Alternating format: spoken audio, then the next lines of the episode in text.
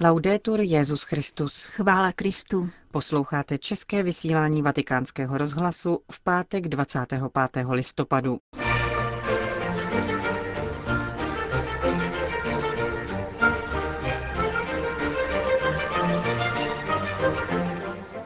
Návrat k otázce po Bohu je aktuální i uvnitř církve, řekl Benedikt XVI. při audienci členů Papežské rady pro lajky. Papežská rada pro pastoraci zdravotnictví pořádá mezinárodní konferenci inspirovanou evangeliem života Jana Pavla II.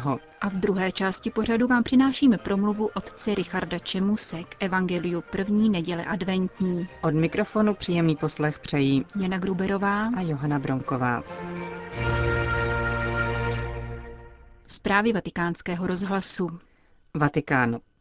Mentalita rezignující na odkazy k transcendenci se ukázala jako neschopná porozumět a zachovat to, co je lidské, a vyústila do krize, kterou prožíváme. Benedikt XVI. o tom mluvil při audienci členů Papežské rady pro lajiky, kteří v Římě na svém 25. plenárním schromáždění diskutují nad otázkou po Bohu v dnešním světě. Papež poznamenal, že ekonomickou a sociální krizi předchází krize smyslu a hodnot. Člověk, který usiluje o život ve výlučně pozitivistickém, počitatelném a měřitelném světě, je tím samým nakonec přidušen. V této situaci je otázka po Bohu v jistém smyslu otázkou otázek. Přivádí k základním otázkám člověka, k nárokům pravdy, štěstí a svobody, které sídlí v srdci a tíhnou k uskutečnění. Probudit tuto otázku může zejména setkání s člověkem, který Boha sám poznal. Úkolem křesťanských lajiků je být nositeli tohoto svědectví ve všech oblastech myšlení a jednání, v rodině stejně jako v politice a ekonomii, připomněl Benedikt XVI.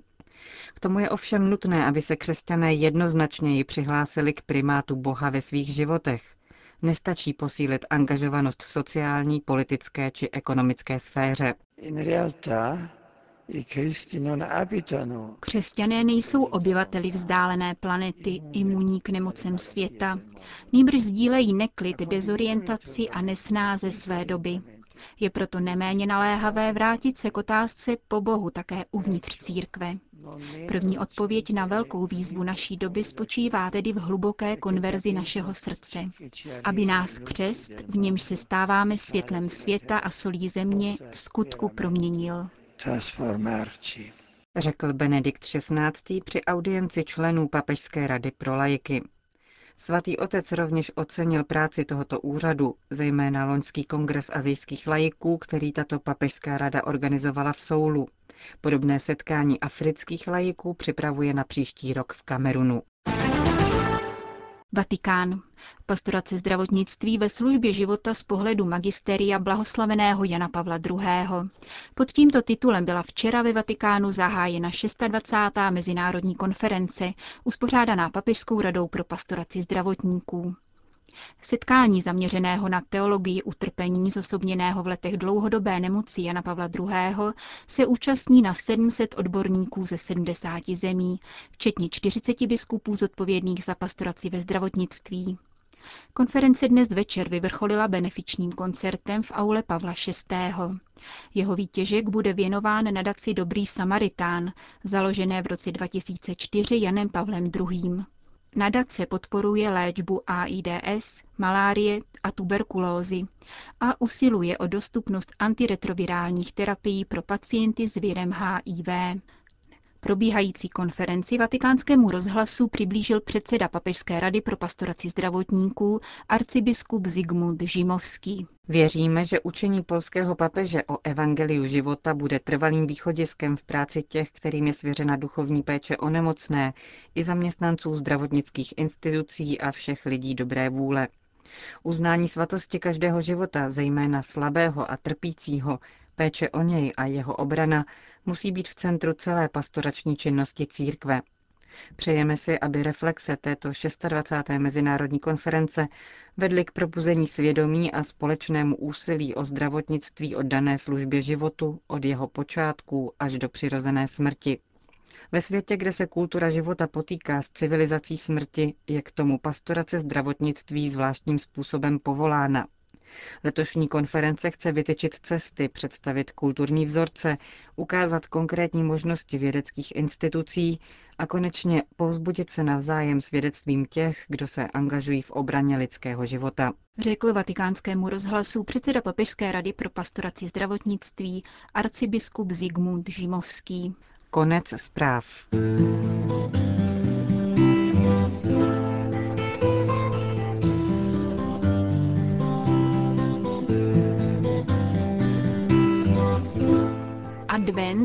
Aneb es gibt ein Leben vor dem Tode, tak nazval svou dnešní homílí otec Richard Čemos.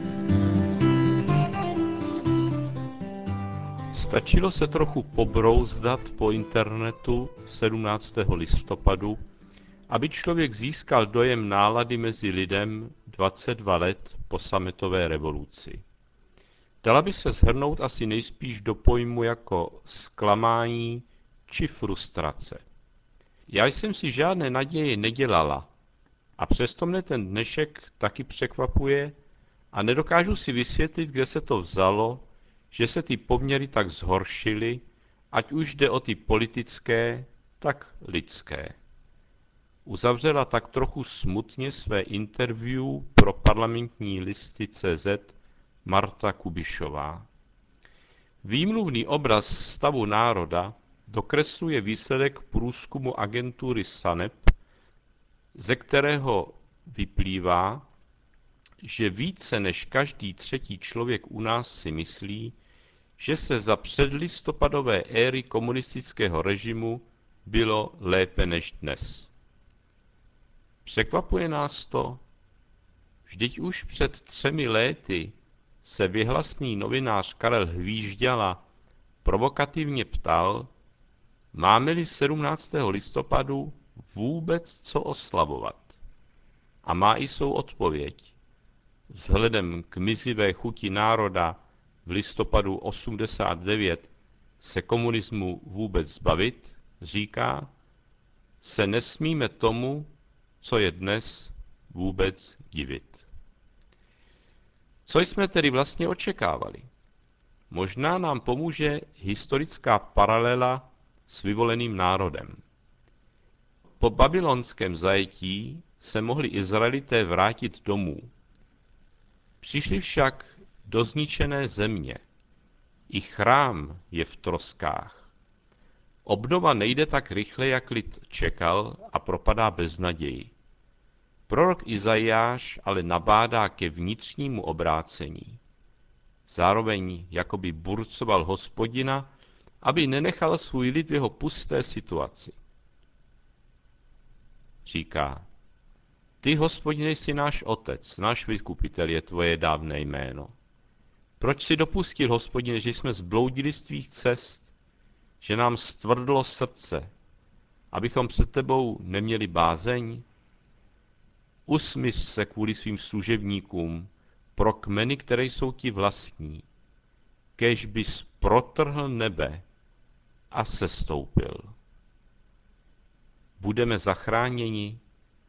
Zvadli jsme všichni jak listí, Nepravosti nás unášely jak vítr.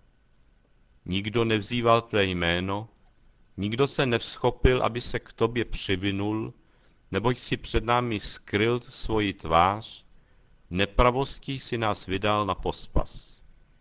A přece, hospodine, ty jsi náš otec. My hlína jsme, ty jsi nás hnětl, dílo tvé ruky jsme všichni. Tolik Izajáš. Nemohl by tento text inspirovat dnes i nás? Alespoň v hlavních bodech, které Izajáš vyzdvihuje. Za prvé, naši situaci jsme si zavinili sami. Za druhé, sami se z ní ale nedostaneme. A za třetí, záchranu lze očekávat jen od hospodina. Co z toho plyne?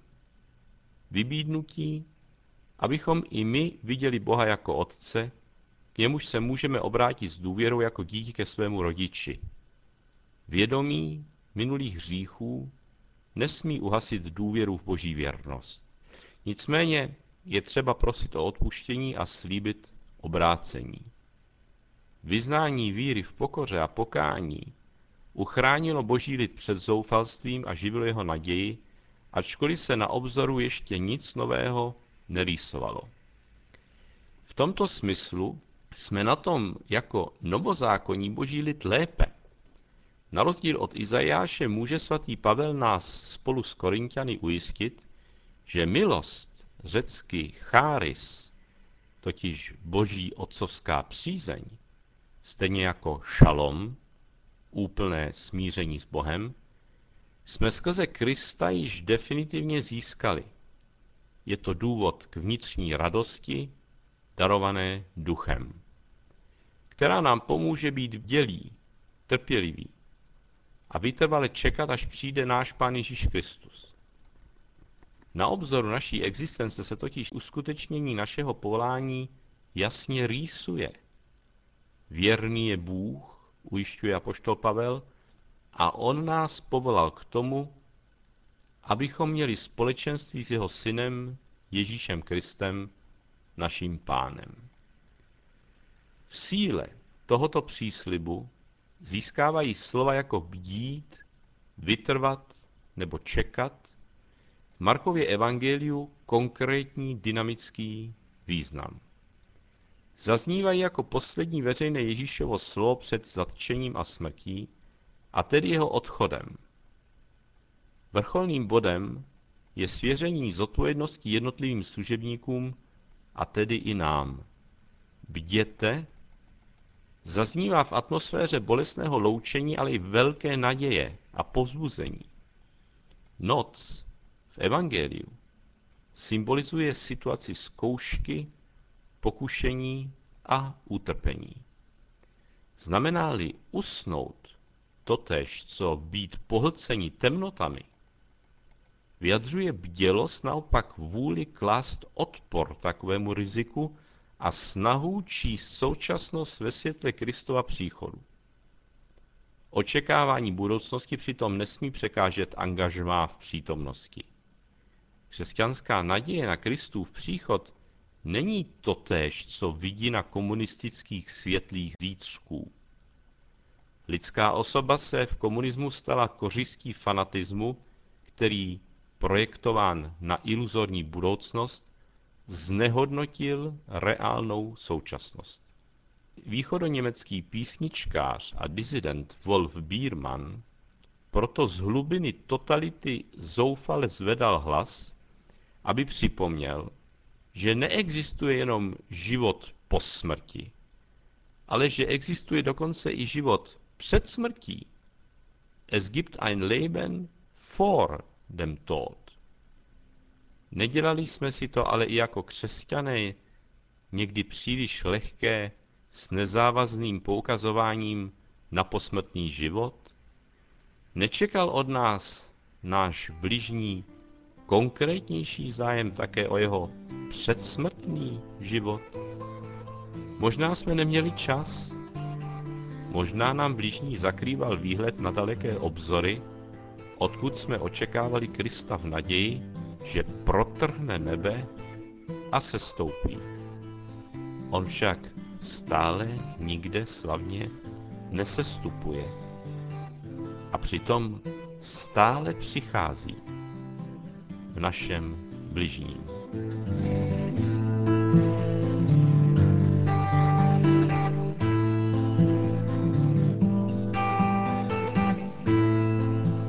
Slyšeli jste pravidelnou homílii otce Richarda Čemuse k nadcházející první adventní neděli.